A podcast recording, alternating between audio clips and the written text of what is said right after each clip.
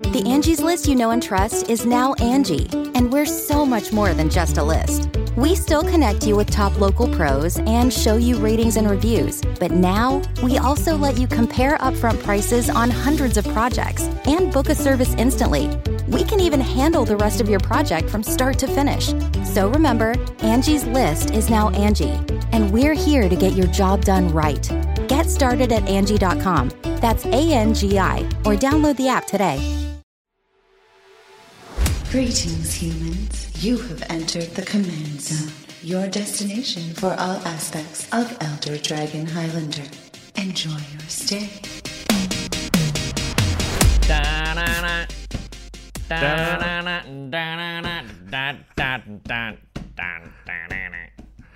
Da-na-na. Stop me up. Yeah, there you go. Yeah, the Rolling Stones. Yeah. Good old Uh, Stones. you know, when you started, I thought it was something else. I don't remember what, but then I was like, oh wait, that's not it. Uh, The didn't get you. yeah.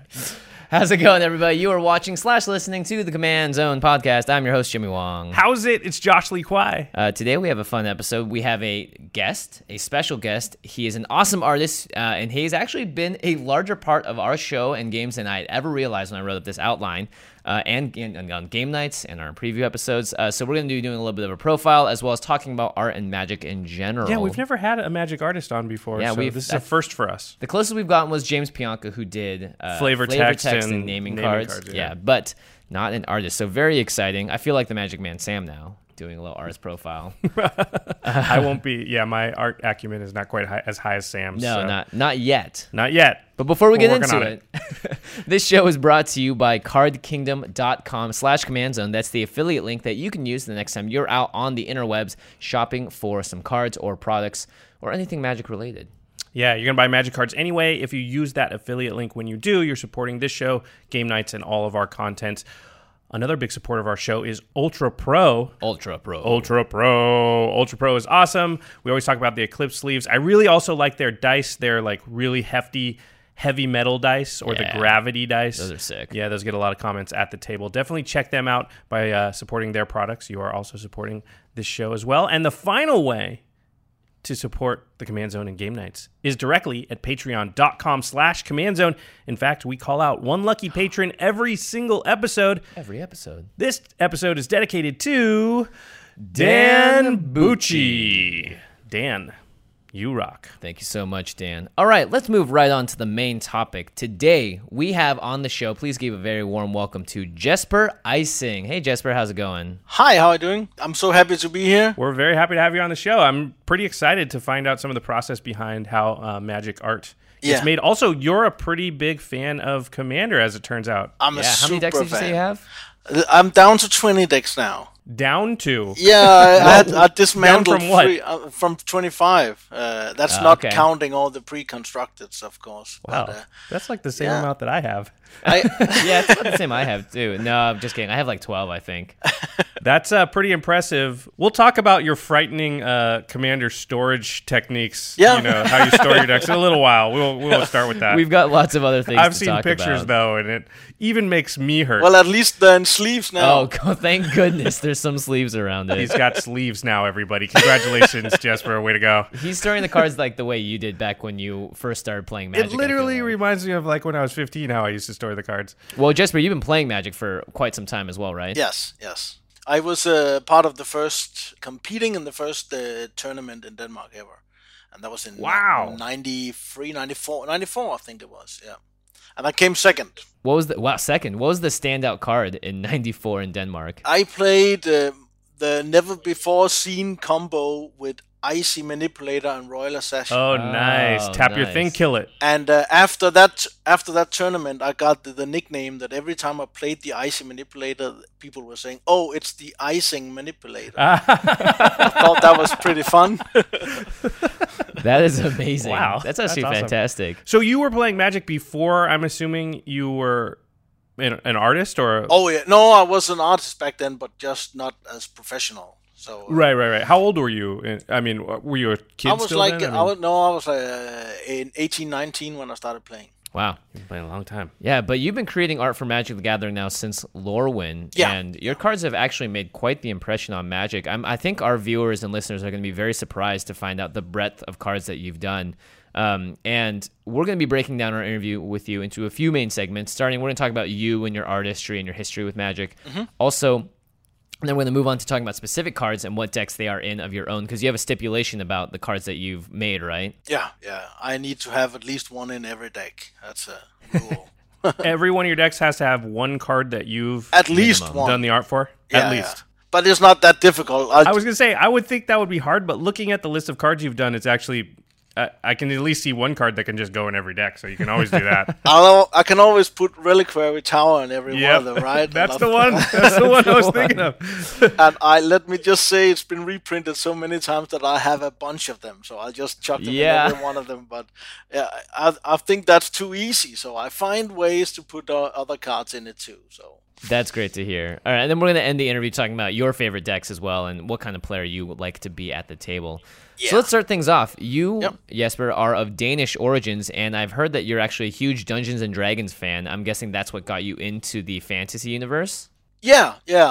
Um, I've been into every kind of fantasy there is. Uh, the the role playing. I played a lot of role playing games. I'm still playing role playing games. Nice. Uh, I played all the board games and all that, and I read all the books. And back in the days, you know, every time there was a fantasy movie out, it was just like, "Woo! One of my genres is out." So I've I've, I've been into that forever, but. Um, it, it took, uh, of course, a lot of practice to be able to be a professional fantasy illustrator. Especially coming from Denmark, it's a bit difficult. Let's just say when I started, there was like five or six fantasy books put out uh, through publishers every year, like novels. So uh, if I did half of all the Danish fantasy covers, that would still not be a lot to make a living. So uh, Oh, for me, right. it was pretty uh, adamant or necessary that I broke into the American fantasy market, and that took a long time.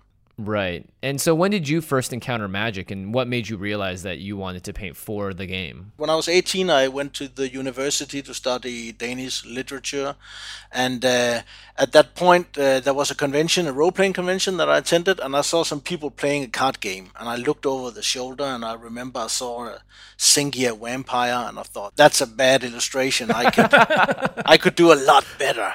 Uh, Right, and, right. and then the year after, that was uh, when I attended this tournament and, and played the Sengir Vampire to a semifinal. Wow. So you had a lot to thank the Sengir Vampire for, both for inspiring you to make better art and for To be taking honest, you to when, tournaments. when, when we started playing at that time, like you, you played with all your cards, Right. And that was before the four limit rule. So I played uh, a huge stack with only one Sengir Vampire, but it was in play all the time because I had five demonic tutors to tutor it up.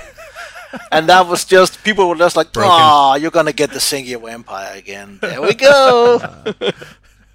That's pretty awesome. So you pretty much, from the moment you saw magic, you were thinking, how can I, you know, how can I work on that game? I always thought I'm gonna illustrate Lord of the Rings, mm-hmm, and right. uh, I at some point you just had to grade down on your dreams, I guess. So uh, that is the top tier fantasy world. Yeah, uh, isn't for it? su- for sure. no, I I remember ever since I became a professional fantasy artist, the magic was the what do you say the corner, the milestone, or the, what do you say? Right, right. Uh, the that- milestone, yeah. That was the most important game, and um, I always, you know, uh, thought that I could do it, but ever since I thought I could do it, and uh, until it actually happened, it took me seven years to practice Wow. and, and submit art, and and maybe it's because I was a bit unrealistic about my own um, skills that I thought I could do it before. But uh, in the end, it succeeded, and uh, so who cares? Well, that's the that's the opening line of every success story. is, exactly. uh, I was a bit overconfident about my skills. um, what, so, it, so can you take us a little bit through the process of like, yeah, you're saying you just did you just cold submit the art, or did you have some sort of pipeline that you could go through to try and start to, you know, get your work in front of the people at Magic? Yeah, it's a different time now. I mean, when I started, the internet was really bad. I don't think even Right, there right. was any uh, real internet when I started submitting stuff. So because that's like 20 years ago. So, So what uh, are you doing? Submitting like photographs? I'm your stuff? sending in uh, yeah, I'm sending in uh, pho- color photocopies of my uh, acrylic paintings back then. But Just uh, just cold though. You don't have an you don't have a contact. You're just like I don't know what's the Wizards of the Coast address. Send yeah, it in, or do you yeah, have? I did that uh, when I started, and then the, the slowly the internet became more and more, uh, let's just say, successful. So uh, Right. I, I was start. What got me into Magic was after seven years, I started uh, writing um, uh, emails with another artist called Todd Lockwood, the guy who designed most of the third edition Dungeons and Dragons. And uh, he said, uh, "You know what, Jesper? Uh, give me your portfolio, and I'll send it to my art director at Magic." And I was like, "Yeah, this is it. I'm in, man. This is the best." Yeah. and uh, uh, he did that, and I didn't hear anything back. And then, uh, and that was like the seventh year where I s- submitted stuff. So I said, uh, "I'm just gonna drop Magic. I don't, I don't want to do. I don't want to keep being disappointed." So I, I, I wrote a novel instead.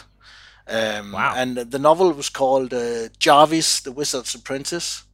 And a whole year after Todd Lockwood submitted my artwork, I got an email from a guy called Jarv- uh, Jeremy Jarvis, Jeremy, yeah. Jeremy the, the main art director at, at Magic. Um, and I thought it was a joke because uh, it was the same month that my novel was published in Denmark. And my novel was named uh, Jarvis. And I got a mail from a guy called Jarvis saying, Do you want your job of your dreams? And I was like, This is a joke. And I didn't, I didn't answer it because I was like, I thought it was the guys at the studio playing a prank on me and had made. We always played pranked at each other, so I didn't answer it until the day after when I got back in, and I, and you know it was before you got a lot of spam emails. Mm-hmm. So uh, so I just uh, the email was still on top of my uh, message, so I was like, hmm, there's a lot of information here that is uh, unlikely that my stupid friends would be able to make up, uh, like a like a creative designer. There was a lot of titles and, and telephone numbers and stuff, and that was I was like, they don't know the area code for this stuff. It's true. so I wrote a very casual reply saying, yeah, sure, I'll work for Magic, no problem, and uh, it turned out it turned out to be real. Wow. Yeah, you And- play a little hard to get. I think I think what, what was really great about it was that I like for seven years I tried to get in and uh, and the moment I got in was because they were putting out Lorwyn. Lorwyn was a European fairy tale inspired set, and I'm like so they uh, were I was for like European artists. yeah they were looking for European artists and I'm I was all my illustrations I submitted were fairy tale. I, I illustrated Hans Christian Andersen and stuff like Right. that. So I was I was like it was like a hand in glove combination. hmm That's perfect. I, I think that's a good lesson for anyone that's trying to pursue arts or in that realm. That just because you don't hear back doesn't necessarily mean that someone like Jeremy Jarvis at Wizards may have received your art right and looked at it and been like, "Well, this is really good, but it doesn't match any of the creative that we're doing for our sets." Yeah. But let's put this guy in the back burner so that when it does come around, we can make sure to contact. Yeah, timing yeah, exactly. super important. Uh, do you remember the very first piece that you worked on? Oh yeah, uh, Lignify was my first uh, painting. And of course, if you're watching the video version of the podcast, you'll be looking at it right now. And that is actually also a card that is in one of my commander decks. Oh, nice. It has Uh, to be the right. Doran Siege Tower deck. Haha, I create tree folks, right? Oh, that's right. That is actually really nice. It's uh, so actually in Lorwyn, you ended up doing a variety of creatures for your first set. You made a goblin, you made a shapeshifter, a tree folk, uh, elves. Was it interesting having to tackle all these different kinds of mythical creatures on your first assignment instead of just sort of saying doing one piece of art? Wizard create a style guide, right? So they send mm-hmm. out a style guide for all the artists so that everyone do the same kind of elves and the same kind of goblins. And I was just so enormously happy when I saw the style guide. I was looking at it, and most of the elves were designed by Steve Prescott, and uh, he was one of my favorite artists. So I was just so happy to be able to be a part of it. So I had no, oh, no problem tackling anything. I was just diving into it like a crazy boy. And I was like, in heaven in heaven and i spent i read all the manual and spent so much time on figuring out how to do this perfectly Can you walk us through, like, let's just take Lignify as an example. How does that work? Like, are you given the text of the card? Are you given, I mean, I guess not all the artists probably even play Magic. We know famously, like, Terese Nielsen doesn't play Magic. Yeah. Um, so I don't know if they would even send you like what the card does. Do they No, send some sort no. of general explanation? Like this card will is, you know, a creature getting destroyed or something. Like, how, how do they explain to you sort of what they want the art to look like? Um, they they are the best art directors to work for I've ever worked for because they give you a, a, descri- a location, they give you a description of the creature in form of where in the style guide uh, you should look, and they give you a, a, mood. They say what kind of mood is this? Uh, funny, serious, evil? Oh or, wow!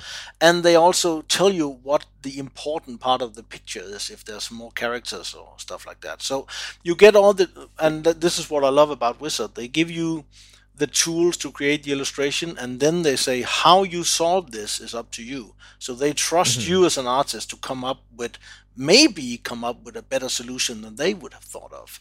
And sometimes it works good other times they're like jesper this is way too off. Can you try something different? Or other artists will submit a couple of different takes and they will choose one so. Oh so oh. some is it like that on a lot of the art? Is it kind of a bake off where there's multiple people commissioned for the same? No, no, no. But uh, if they ask me to do an illustration and I'm in a little bit of doubt, I submit three or four different thumbnails of the same illustration. Oh, right. I'm like uh, angles and different ways of showing it. And if I'm really, um, uh, how do you say, uh, in doubt in doubt of it, I ask my art director, "Hey, what does it, this card do?" Because they know I play the game, so they are like, "Oh yes, but don't worry, this is a first strike knight creature, and you can just uh, right. do this instead, right?" So it helps to be able yeah, to bet, play I the bet game. It really helps to play, yeah. It does sometimes. I mean, if I get a description and it, they specifically ask for a guy with a lance, I'm like, it's first strike. I get it. so, or or they say it shouldn't have wings, and I'm like, yeah, no, it's not flying. so it's, it's yes, but uh, not to put you on the spot, but I'm wondering if there's a card that has already been released, maybe recently, that you remember what the direction you were given, just so we can compare. Like, you know, we can show everybody the art and have you talk about, you know, what you were told versus what it ended up looking like. Yeah. So uh, the Dreadmaw painting I did with the big dinosaur looking hungry at a pirate ship. The colossal Dreadmaw. Yeah. Um, the description was very uh, massive. Uh, it were it asked for something that was almost impossible because it asked for a, a creature, a big dino that has trampled through the forest, creating a path of crushed trees. It had turned over a tree that were uh, over a river and he was standing on the tree looking down hungrily at a pirate ship and the people were jumping and he was about to to eat it almost in one mouthful.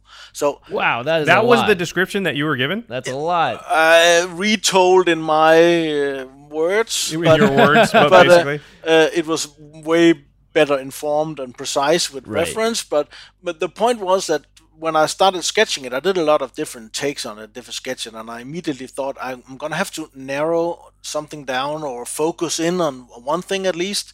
And for me, that was by far uh, it was a creature, so I knew I needed a, a, a narrative, a personality to him. So I focused in on the face and his expression when he looks at the ship. Yeah. And then yeah, I, I really more or less tried to ignore the fact that he had trampled through the forest. But on the other hand, since I was playing a magic, I was like, why, why is he trampling through the forest, crushing the trees? Maybe you need to sacrifice a forest to make him able to do something weird with damage. And I was like, I'm not showing that. This is horrible. And the art director was saying, yeah, this, this looked good, Jesper. so, uh, so I was super happy that I gave him this option. This was one out of four options. So that's funny that that knowing magic so well can actually get in your way sometimes, yeah. where you don't know what elements yeah. are really important to the exactly. mechanics. So yeah, that's funny. Every time I'm in doubt, I directly ask for it. I say, "Is this the most important thing, or is this the most important thing?" And right. they they they just look it up and tell me, but they won't they won't tell you beforehand because they don't want to like uh, give you too much. Well, right, they're they, yeah, and they're constantly worried about cards getting leaked and information getting leaked. So it, they no, it's not that. It's more like uh, sometimes it will limit your imagination if you're being told oh. too much. So they would right, rather say it puts you in a box. Yeah, yeah, and uh, they would rather say this is the information you need. We need you to use this as a springboard for your imagination, and that's why I love working for Magic. Right. Now, one interesting thing about your art is that it's always filled with uh, what I like to call little like little trinkets, little small secrets in there. Are and when you're painting something, you're painting it for what ends up being a very small box in the card. Yeah. Does that change the way you approach the art at all, or are you, are you ever sad or disappointed that people might not see all the tiny details? For instance, there is someone jumping off the boat in Colossal Oh, yeah, Dreadmaw, yeah, yeah. but if you don't look very carefully, you're gonna miss it. To be perfectly honest, Jimmy and Josh, I never painted this for a client or money. I painted for myself. So Mm-hmm. uh, being able to sell it and make a living of it is a byproduct. So uh, if I'm happy, I hope everyone else is. But I, Yeah. I, I want to make cool art. I want to make cool pictures for myself, and uh, usually that also ends up being a good product. So that's one thing. The other thing is that when I started uh, in Lorwyn, um, I did a lot of details uh, on the cards, and then it took a whole year before the card are being produced. So when the first card came out, and I was uh, I was uh, looking at them, I was like, "Sh- sh- "You can't see all the details I did. Oh no!" And then uh, then I thought, "I'm I'm gonna have to change somehow." And right after that, I started concentrating a lot about the silhouettes of the figures. So I always look for a very strong, very readable silhouette before I add any details. So the details is more the icing on the cake, if you know what I mean. Um, Right, And right. and uh, the silhouette and the readability is what I'm aiming at uh, foremost. Yeah, it's interesting. You have to change your style just knowing that the delivery system is eventually going to be a lot smaller. Exactly. And I had yeah, to I had smart. to change the style a lot for Magic, but it has also helped me in all other art that I'm doing in my career altogether because having to figure out how to make the most clear narrative readable picture in a small frame, hey, it it, it it's the same if you're doing a battle scene with 20 orcs, right? You, you still Right, need to tell the narrative or the story the best, clearest way possible. That's so cool. That's that's a great way of, of saying it. Now, of course, back in the day, you were doing color copies of acrylic paintings and sending those in.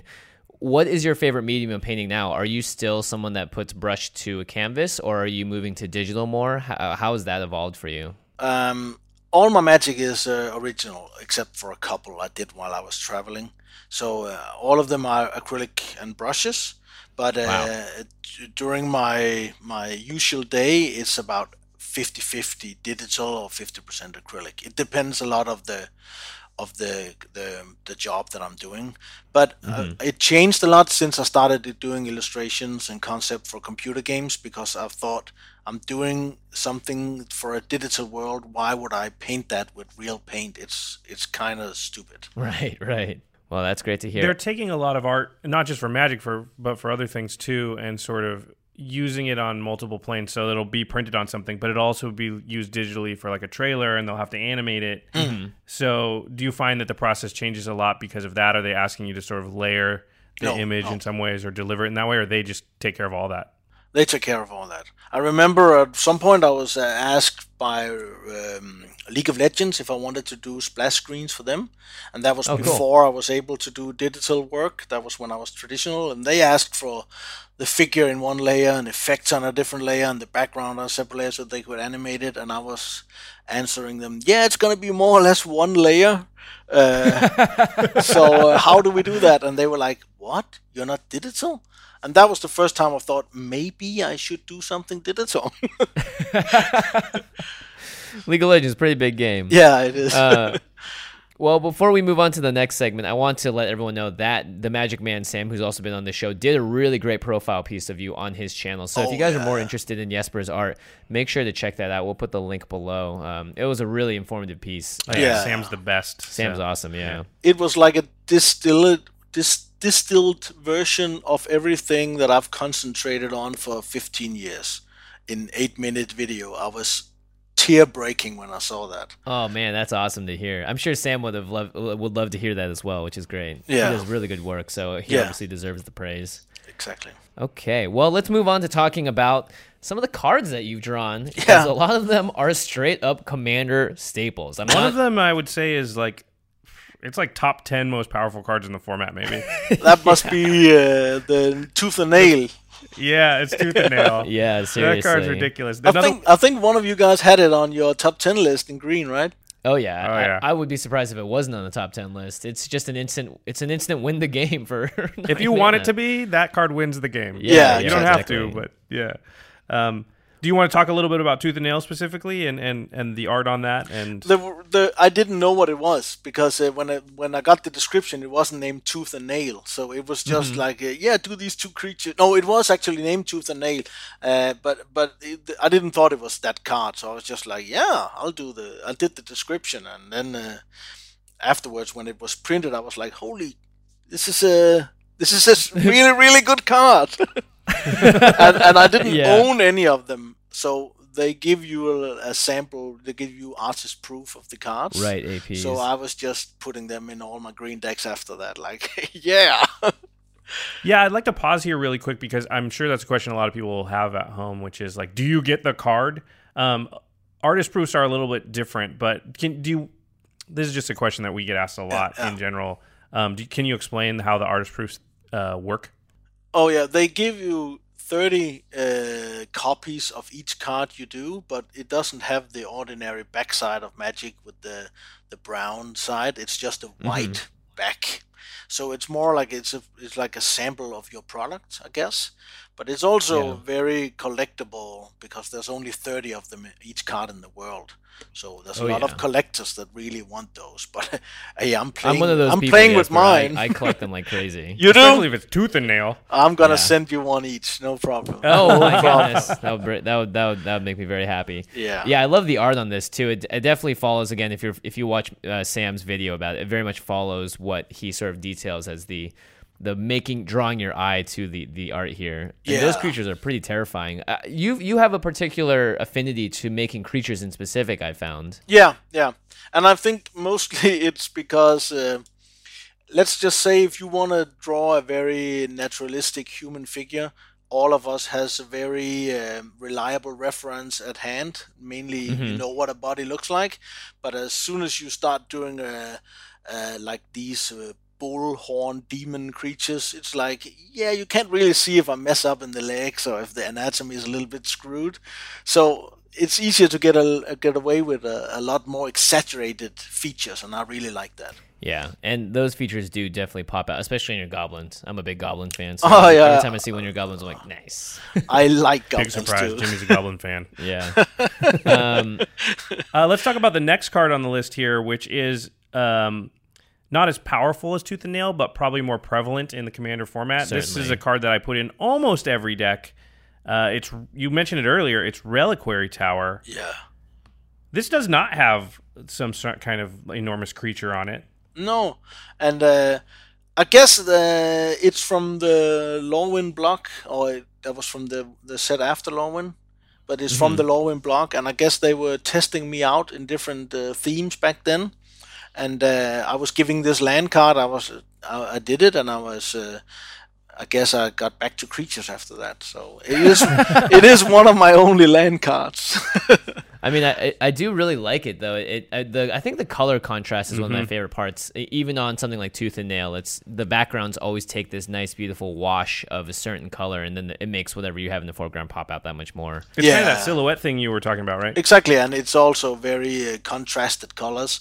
I always mm-hmm. go for, for very strong palette because I think it. I I just really think we're we're doing fantasy here. We're not doing gray I, got enough of an, enough of gray weather here in Denmark, so uh, we, we, need I need everything in fantasy to be popping like candy wrapped paper. I think that's really nice. well, that's actually interesting because it brings us to the next card, which is Arahbo Roar of the Wild, and this is oh, a card yeah. that I, I I love the art for because it actually doesn't follow what you were just talking about as much, which is popping out because he almost seems like he really is a part of the color palette and the world. Yeah. yeah. Um, and that was you want to talk about the process behind that art? That I mean, this looks like a very intense piece. I remember us talking about this art before we had even spoken to you, Jesper, uh-huh. uh, yeah. as something that was just pretty amazing. And when the more you look at it, the more you're like, oh, he's sort of got like he's almost made a cloak out of his mane, and mm. it's you know there's a little bit of sort of camouflage aspect. Like it's it's very striking. Yeah, I'd love to hear you talk about it. Yeah, I think uh, I was. But first of all, I was so happy to get the assignment because that was specifically a commander. He said, "Okay, this is a commander," yeah. and I'm like, "Yeah, what does it do?" and, and uh, they had to look up what it did for me, and I was super happy.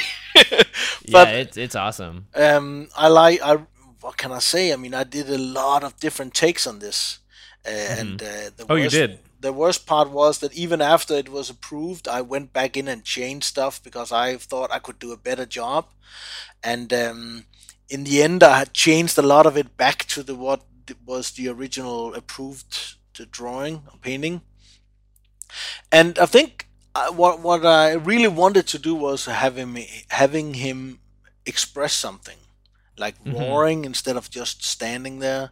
And also i wanted him to uh, like you said with the colors i went a little bit off of what i'm usually doing because i wanted him to look like he was part of uh, the environment because he's called the roar of the world. So i wanted him to be a part of the world that he commands right? So that's why i integrated him in the environment uh, so it looks like this is my realm this is my landscape these are my small cat creatures and there's a lot to tackle in that piece um, but I'm I'm really happy with it. It's so fascinating to hear you talk about all the little things you have to think about that sort of lead you down the path Yeah. that eventually you find, you know, at the end the right place to land. Uh, I just love that about the creative process about anything. Yeah, Yeah. yeah. And um, but I, I mean, I'm also a very stupid artist. I, I, I I'm one of those that I really need to see it on paper before I can decide. And sometimes that means that I, I do 20 or 30 different takes on the same painting in pencil. I, I did, I fill huge piece of paper with thumbnails, and only when I see something, I see, oh, this is not working. Next, next, next, and then I, I just do that until I get a stomach feeling that says, this is it. This could be a great Right. painting. Gotta trust your gut. Now I have a Yeah. question. How big is the actual art piece for Arahbo? I, I feel like it, it could be a big one. Uh, no, 16 by 12 inches. Oh wow. Yeah. so it's the size yeah. of the board that I'm using. So I, I don't think I would go bigger because then I will get carried away in too many details and I will lose the readability in the end. I see. Yeah, yeah, makes sense. Um, all right, now let's talk about one of your more gruesome arts. This is, I think, another major Commander staple. It's Beast Within, but um, Yeah. there have been a few arts for this over the years, and I want to ask about that specifically. Whenever you're doing art for a piece that has already existed in a prior printing, but they want a new art version for it, do you ever go back and look at the other arts, or do you try and keep your mind as clear as possible moving into the project? I mean, they never get into it. They never say it's a reprint or anything. But of course, when Oh, it I was see. Beast Right, Within, right. I knew the card, so I looked at it and I thought, okay, I'm gonna have to do something completely different, right? Right. Uh, the worst part uh, of doing this was when I did the Prognostic Sphinx. I think it was called. Uh, it was a remake of uh, Stephen Prescott's painting, and I loved Oh, Steve right. Prescott's painting. He even shared the pencil with me before he painted it, so I was completely in love with this painting. And then they asked me to do a retake, and I'm, I was no, I can't possibly beat the one he did. Uh, and so I immediately knew back then I needed to do something really different than his to to not compete. But Right, totally. with with Beast, uh, no, what was it? Um, Beast Within. Beast within. Uh, I don't know if you've seen the token that that came with it. The beast token? Yeah, because I the don't think the, I. the Beast token uh, that they commissioned the both at the same time. So oh, so you the want Beast to match Within. what Yeah, the Beast Within has this guy with a creature coming out of his uh, chest, right? So the Uh-huh. token, I did the the beast that came out, and he's sitting like smirking on a in the woods. But underneath him, and it is pretty difficult to see, but underneath him is actually the guy from the Beast Within card lying dead. I did not know that. He's almost like sitting on top of him, like I did this. So uh, That's and- amazing. And I know a lot of people don't see that, but uh, I I just make up these small stories to make it all more fun for me. That's great. Well, they're gonna know it now. Yeah. I'll have Terry tr- track down that uh, specific beast token art. yeah, sure. You know, it so happens you've done a couple of our preview cards. Yeah, Yeah. that when I saw these, I actually gasped because I didn't realize it. But it's your art. I, was, I freaked out. I was like, "Oh my gosh, it's it's our card." So our very first ever preview card was Impact Resonance. You did that one. Yeah, And yeah. then one of our more recent ones, the one from this year's Commander set, uh, Fortunate Few, Yeah, Yeah. Oh yeah, yeah. was also yours. that was a fun Um, card. That was super fun. That actually reminds me of almost sort of that Lorwyn f- vibe where you you have all sorts of different things and creatures and craziness happening on the same card. I, I love that one because you're like again, w- you could tell by looking at this card that the person was a Magic player because it's like, well, what did people chosen? Like, well, it was a goat. It was like all this like Token, crappy yeah. stuff that was left over. yeah. And I when I did it, I kind of had an, uh, an old Gary Larson uh, strip in my mind. There's one Uh-huh. with uh, uh, uh, refugees in a boat uh, drawing straw about who they should eat. And in the back of the Oh, boat, yeah. there's a dog looking like uh, like ang- no indifferent at the guy who draw the shortest straw. And I thought I'm gonna make the goat the coolest person of all these. I'm gonna make the goat like like he, he doesn't care about the destruction. He's more like that that dog from Gary Larson. Like yeah, whatever. Wow, that's amazing. That's fantastic. That's awesome. Yeah, I love that art though. It's, it's really great. It- Thanks a yeah, lot. definitely you can see it. Like, of course, there's a goat token that someone's going to choose to keep around.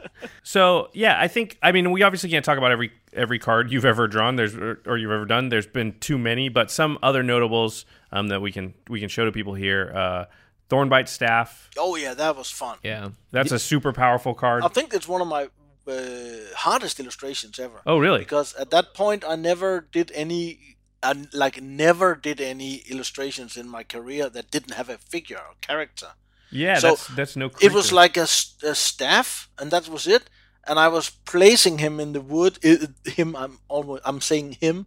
So I was placing it in the woods like a character, and I thought it's gonna, there's gonna be something else about the staff. So I don't know if you notice it, but it, the light changes when it goes through the hole of the staff. It's like uh, Raiders of the Lost Ark. Yeah, but no, it's it, yeah, it's a yellow light from the sun, but as soon as it passes through the eye of the staff, it turned blue, and I thought that was really cool, like like it was a like a portal or something. Yeah, yeah. You know, I never realized that. And I play this because I have a Kiki Jiki deck, and this card is just absurd in that deck. Yeah, I always thought it was like illuminating like the the spot somewhere farther down outside of the frame. yeah, but uh, I mean, it, it the whole light change was just something I made up to show more magic, I guess. So Yeah, yeah. it wasn't a part of the description; it was just something I made up because I thought it was cool, and I needed something else because I couldn't do a cool figure. Uh, Wickerbough Elder is another one you did, which has seen a lot of. It's gotten a lot of play on game nights. On Game and, Nights, yeah, uh, Salmon's specifically. podcast Really recently. good- really nice card, right? Is it fun when like a card like this is a card that nobody's talked about for years, and then all of a sudden because of Apatra, it kind of got back into the limelight, light, Yeah, um, there, and became was popular. It's almost like disco- people forcing people to discover your art like years later. Yeah, there was uh, Shadowmoor, I think it was. I'm sorry, I can't remember the name, name of the card, but there was an artifact creature you could tap it and take an artifact creature from your graveyard, put directly into play. That card, when it came out, was just nah, nothing. And Commander wasn't that big then, but that Right. that one is in my artifact decks because it's an insane to be able to put a card directly into play. Yeah, any card that does that. You know, I was thinking Cheap Goblin. mana cost. Yeah, Yeah. Goblin Welder, or Mhm. any of those. Yeah. Um, now, before we move on entirely, I did want to ask you: You have painted one expedition. Oh, in yeah, your yeah. Career. And that was crazy. Was the process for that any different? Because obviously No, they wanted to be we more of a full we art. had I had none of the artists had any idea what uh, what expeditions was, was. When they commissioned it, it was like a year before. I was just because I, I bugged one of the art directors constantly saying, "Yeah, I want to do basic lands." Because to be perfectly honest, I just want to be able to build a deck with all my own cards in it, and I, and, and, and, and I need basic lands for that. I can't use I can't just go with four reliquary towers and four forbidden orchards, right? So I Oh need, my I gosh, need a basic amazing. forest. Wizards, if you hear this, so I mean, they, they should just give you yeah one set of the of the five wh- basic lands. Why not? I- yeah, why not? I yeah. think they're tired of having me approach this subject constantly. but I, I asked to do a land card, and he said, "Yeah, I got a land card now. Do you want to do it?" Yeah, sure, sure, sure. And I, I, I had no idea what what the the orchard, well, the expedition was like. But Did uh, they even tell you that it was going to be for a special type of card? Yeah, or is they it said just like, this is for a smaller, uh, special kind of set, and I was like, okay, cool. I didn't know what it was, so.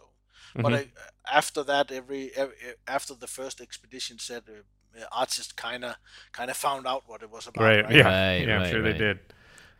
Um, now, before we go on to talking to you, you about the player, you actually have built a commander deck around one of your commanders, and it's not Arahbo. It's actually um, a very actually. I, I don't think we've ever talked about this card on the show. And it's Ever. weird because uh, I think the Deathkeeper, Sig- I don't even know how to pronounce that. Sek'Kuar. Sek'Kuar. Sek'Kuar Death Keeper.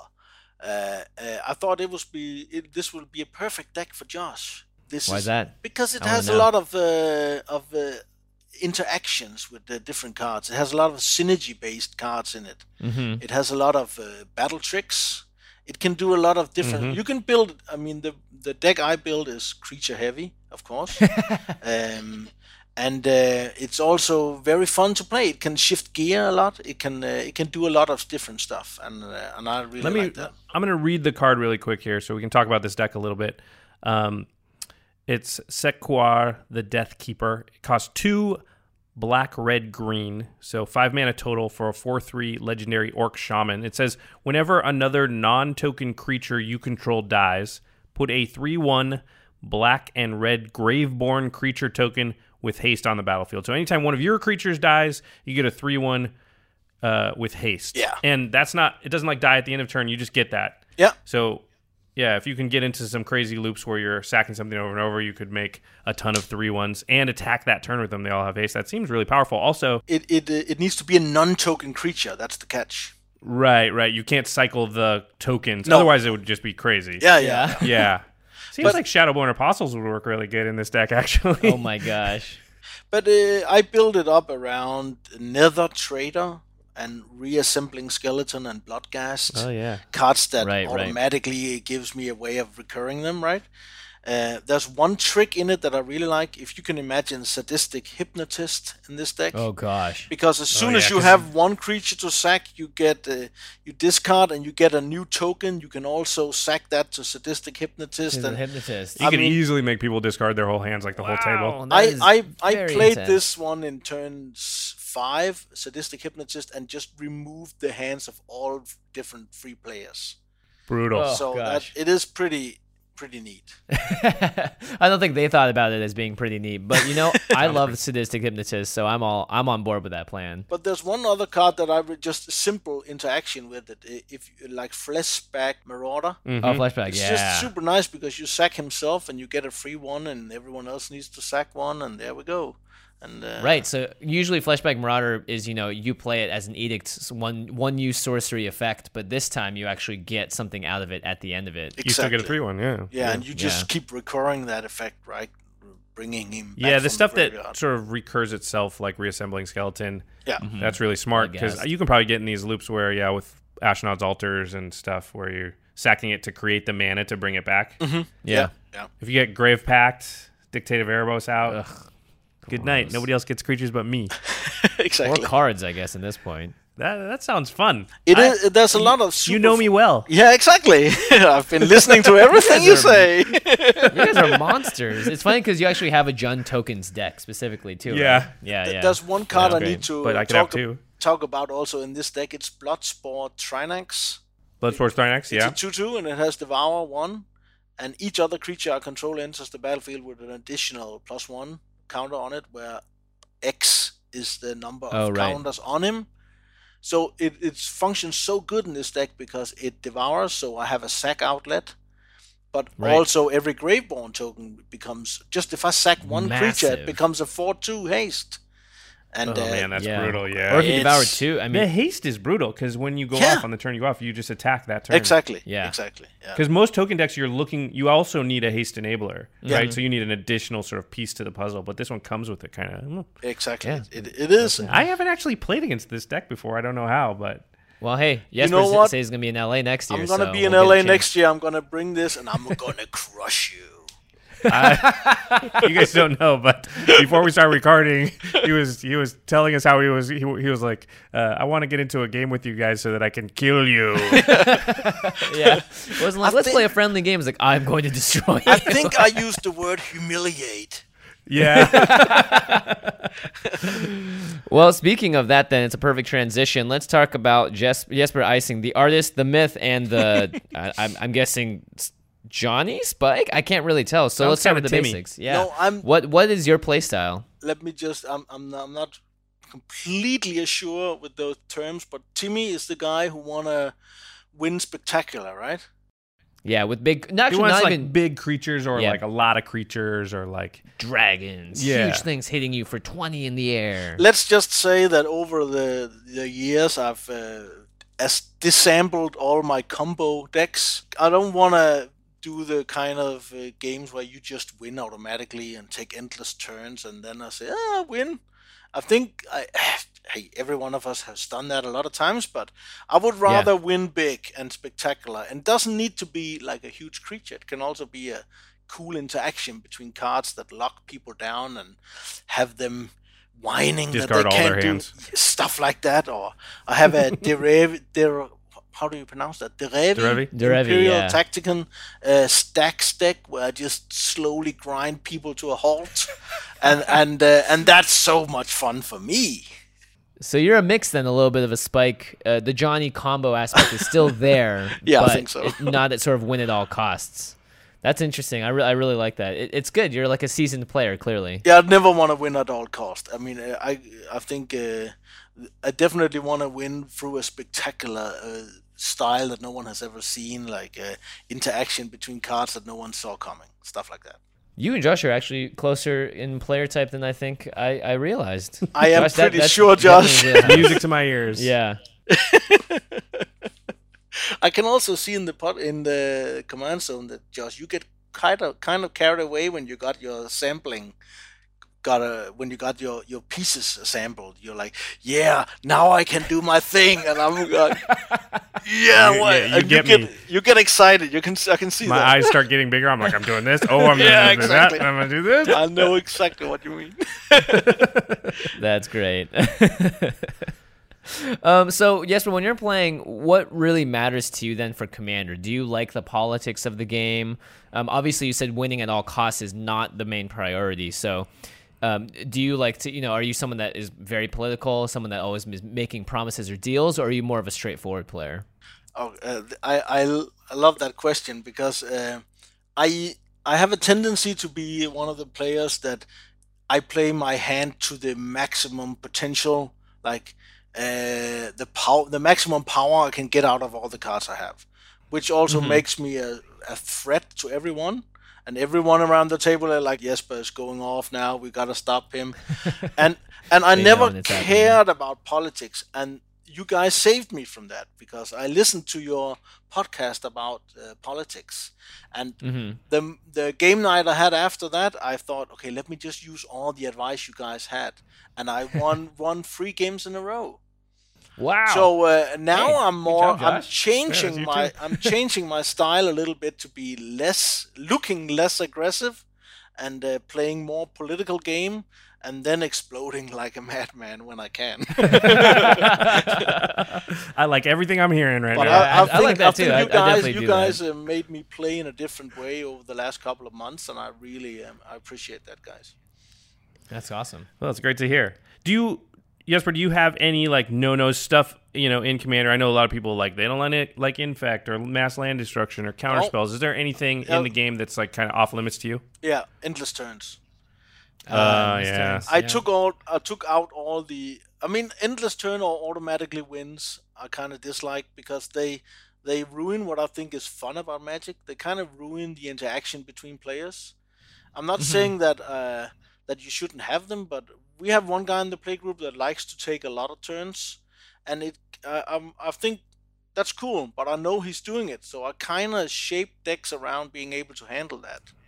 Right, right. So uh, I think that's really smart, and I think we hear from a lot of people who they complain about a certain thing they don't like, and it's like, okay, but are you building your decks then to stop that thing? Because Mm-hmm. that's kind of what gaming's about in a lot of ways. Is this sort of like, you know, thrust and parry, you know, Yeah. to use a fencing analogy, but it, it's about countering what you know they're going to do. That's why it's called a strategy game. yeah. yeah. So, but but as soon as somebody is, is playing a target player takes an extra turn and you use a misdirect to to you taking an extra turn, they Nice. they, kind of don't play that deck again, right? it just hurts. It hurts. so it hurts badly. Way like, "Oh, worse no." than yeah. that's awesome. Um, so, what do you think your most controversial features are then? For instance, if your friend is the person taking a lot of turns, is there something that someone looks to you and goes, "Oh, Jesper's doing this again"? Is it the dump your whole hand out in one explosive turn moment? Yeah, stuff like that, or, or just doing a lot in my turn, like uh, a lot of triggered effects or or a lot of in uh, card synergy. I think what I found out was that I liked playing decks that did not necessarily revolve uh, uh, evolve around having one combo, but more having synergy between cards, like uh, Karmic Guide, uh, Reveillark, those kind of Right. synergies. And as soon as I, st- I started building decks around the synergy themes, I thought the decks were more resilient or, or w- were more fun to play in the long game, right? So, and I guess that also that's the way I play, like with a lot of different uh, synergy effects in my turn. Or also, I really like to do battle tricks, like Oh, out of nowhere, like blocking situation where you just get that little extra out of it that no one's expect expected, and you just go out the bigger player, right? Are, are we talking like uh, giant growth? Yeah, that's the simple way, isn't it? yeah. I mean, what are you when you say battle tricks? What do you mean? Like, what's a card example? think, I'm just curious. uh, um, for me, it's more like you do a lot of stuff, and then he blocks, and he kind of he uses giant growth, and then you lightning bolt the creature with the giant growth, and kind of ruins all the blocking situation for him, something like that. That's the Right, so speed, yeah, like, yeah. very reactive then. reactive. I always have mana open. sort of stopping their plans. Yeah, yeah, uh, uh, but it also you need to have decks that have these instant interactions, right? So Yes, a lot of the decks that are just creatures. Uh, that's why I don't like playing only. whi- Let's say white green. White green is a lot of uh, linear play. Uh, Mm-hmm, like, like actually like the Arahbo deck. It's a very linear deck. How do you pronounce Yeah. that? Linear deck Linear. of playing. Linear, yeah. Where I like the the the more instant interactions. Yeah, you like to have something up your sleeve. Exactly. yeah. I can relate. I I'm talking to Josh all over again. relate. I Yeah. can relate. Gosh, otherwise you feel helpless. Yeah. Yeah. And that's never a good feeling. That's why you play Anguished Unmaking and Utter End in every single deck you can. Yeah. All right. Well, now before we finish, Jesper, uh, we did this with the professor, and I thought that was a really fun thing to do. But we have player archetypes, um, and Yeah. we've sort of gotten a sense of who you might be. But there's something like you know the mentor, the rebel, the judo master, the opportunist, and the lone wolf. Is There's there also the Architect. the architect? Right. um, there was some somebody else on Twitter had a really good one. I forget. There's the Chaos Master. Merciless. The merciless. Right. yeah. Yeah. the, The group hugger. yeah. What What do you think your like archetype would be? I have decks in that in almost all categories. I, I think. But Yeah. what? Are, when are you at your most happy? I uh, I have I'm I'm playing blue in a lot of decks. So I think uh, blue, white, green is my favorite combinations. Blue, white, blue, green. green, Uh, especially. I re- yeah, Bant is my favorite. Um, so I guess I'm a judo master. Isn't that? Yeah, that's Yeah. what I was gonna say because that's the one that's sort of redirecting energy and like Yeah. you know having tricks up their sleeves and yeah. I like I have an Ephara, God of the Polis, uh, Mm, yeah. Blink deck, and that has all the instant interactions that I really love to play. Yeah. well, that card's great. play you said where somebody casts an extra turn spell on themselves and you misdirect it to yourself, that's Yeah. a 100% a judo master play. Yeah. Yeah. Totally. Yeah. Can I tell you about the best magic experience I ever had? Yeah, Uh, let's yeah. hear it. Absolutely. I'm sorry I can't remem- remember the card, but it's one of the other revolt cards where you sac- you sacrifice 50 life to shoot 50 damage. Yeah, Aetherflux Reservoir. Yes. So my friend was playing this in a life gain deck, and he just looked at me. I'm like, I'm gonna shoot him because Jesper is always nasty and does tricks. So I was like looking innocent. I was, like, "Mm, don't, don't. And he was like, Yeah, I'm gonna, I'm gonna sack 50 life, and he went down to four life and shot me. And I was playing my Farah deck, so I played a Void Mage Husher. And Oh, it, uh, it's a two-two flash, and it uh, it makes me counter an activated ability. He still Oh, had, so he still had to sack fifty life, and and I didn't get any damage. And in the in my turn, I just killed him with the last four. He Wow. You just took 50 damage to do nothing. To I, do re- nothing, I yeah. remember the shock on his face when he was just like, "Voidmage Husher, let me read that card." and I was like, couldn't "Sure, you can existed. read it. You just sacked fifty life. Thanks." yeah, that's amazing. I think that's my best play ever. That's play fantastic.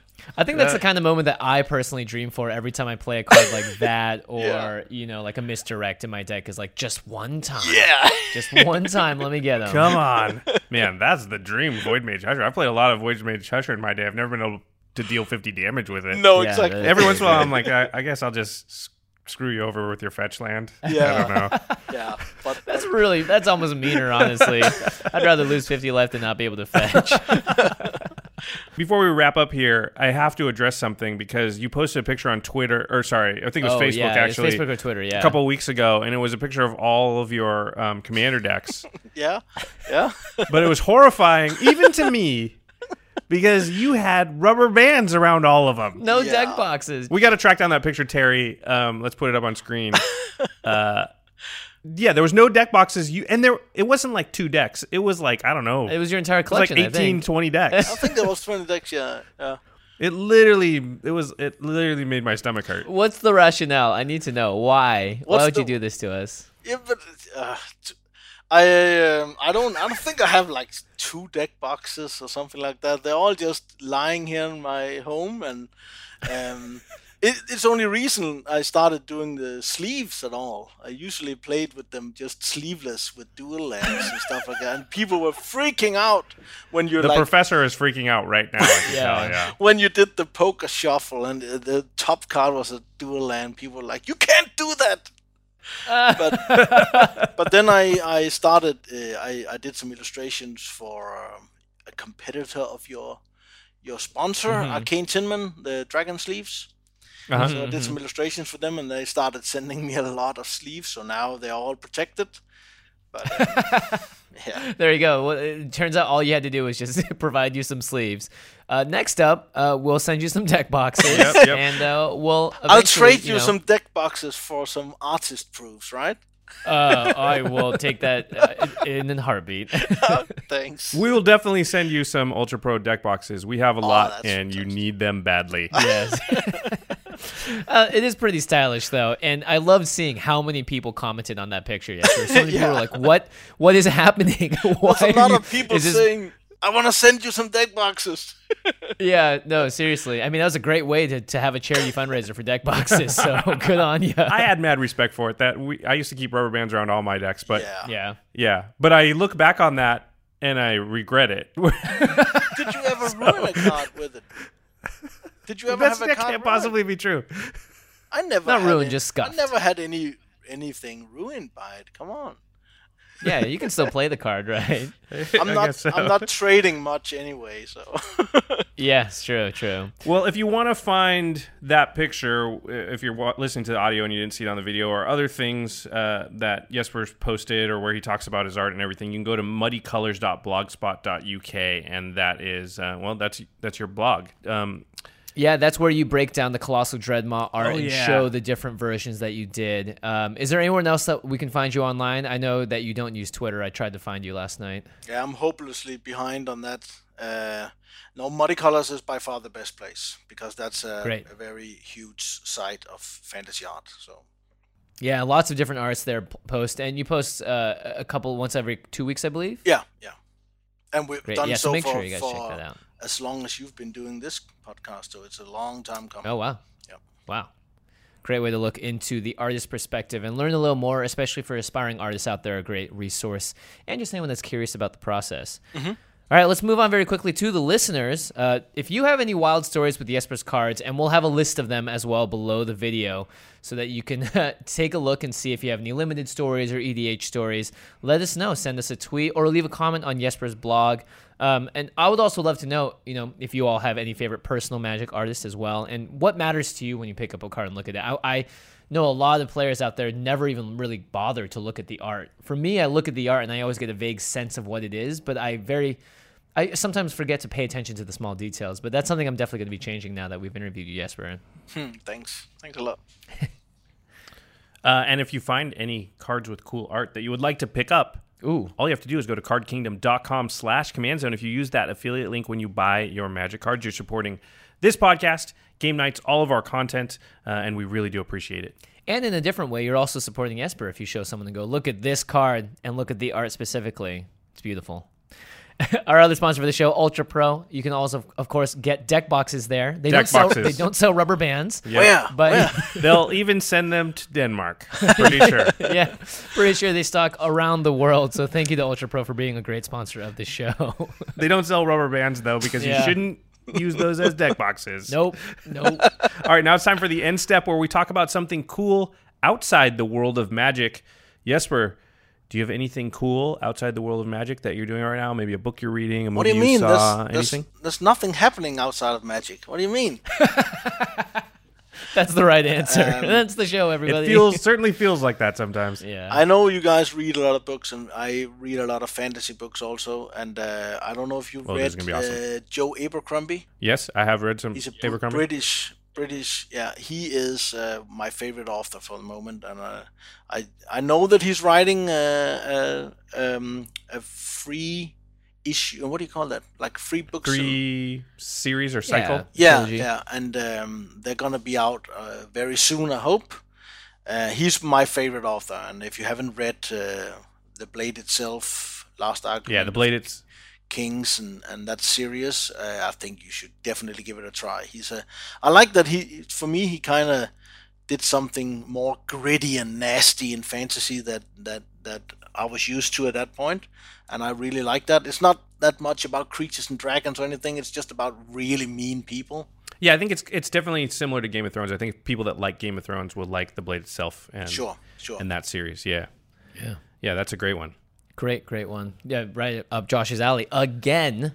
Jeez, you guys are like long lost twins over here. like my brother from another mother. That's seriously, yeah, seriously, seriously. two of our other brothers from other mothers, Alex Kessler and Ben Bateman, they do a podcast called Masters of Modern. It's about the modern format, all things competitive magic. You should definitely check them out. You can find them right next to us at collected.company or on Twitter at the MMcast. And our editor for the show, Terry Robertson. Thank you, Terry, for taking this audio, uh, Jesper's audio as well, and putting it all together on a video and audio version of the podcast. You can check that out, youtube.com slash the Command Zone Podcast. And of course, Jeffrey Palmer does a little living cards animation. Actually, maybe we should get Jeffrey to animate one of your cards because they are full of dynamics. So we'll let you know if that ever happens, Jesper. But Jesper, thank you so much for being on the show, man. It's it's great to finally connect, and your art has made a huge impact on everyone's Magic career. So we thank you for that. Thank you so much for having me. I'm a s- huge fan of your show, so thanks a lot.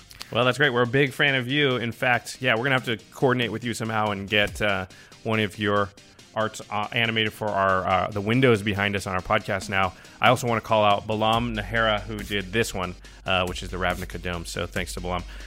Jesper, Yep. hopefully we'll catch up with you in LA soon, and uh, hopefully we will avoid getting absolutely humiliated. I will start building a deck right now. Excellent. Well, thank you so much again, yes, for for being on the show. Make sure you guys again go to muddycolors.blogspot.uk to check out his work and his writing. And uh, I guess that wraps it up. Until next time, we'll see you later. Peace. Peace.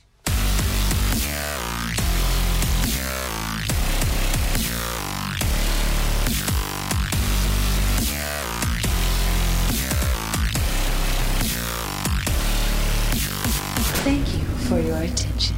For further inquiries, send an email to commandcast at rocketjump.com or ask us on Twitter at JF Wong and at Josh Lee Kwai. See you later, alligator. Greetings, humans. Angi has made it easier than ever to connect with skilled professionals to get all your jobs projects done well. I absolutely love this because, you know, if you own a home, it can be really hard to maintain. It's hard to find people that can help you for a big project or a small. Well, whether it's in everyday maintenance and repairs or making dream projects a reality, it can be hard just to know where to start. But now all you need to do is Angi that and find a skilled local pro who will deliver the quality and expertise you need. Angi has over 20 years of home service experience and they've combined it with new tools to simplify the whole process. Bring them your project online or with the Angi app, answer a few questions and Angi can handle the rest from start to finish or help you compare quotes from multiple pros and connect instantly, which means you can take care of just about any home project in just a few taps. Because when it comes to getting the most out of your home, you can do this when you Angi that. Download the free Angi mobile app today or visit Angi.com. That's A-N-G-I dot com. Hey, Drew Scott here, and I'm Jonathan Scott, reminding you that life's better with a home policy from American Family Insurance. They can help you get just the right protection at just the right price and help you save when you bundle home and auto. Kind of like Goldilocks and the Three Bears. It'll be just right for you. We love a custom build. American Family Insurance. Insure carefully, dream fearlessly. Get a quote and find an agent at amfam.com. Products not available in every state. Visit amfam.com to learn how discounts may apply to you. American Family Mutual Insurance Company SI and its operating company 6000 American Parkway, Madison, Wisconsin.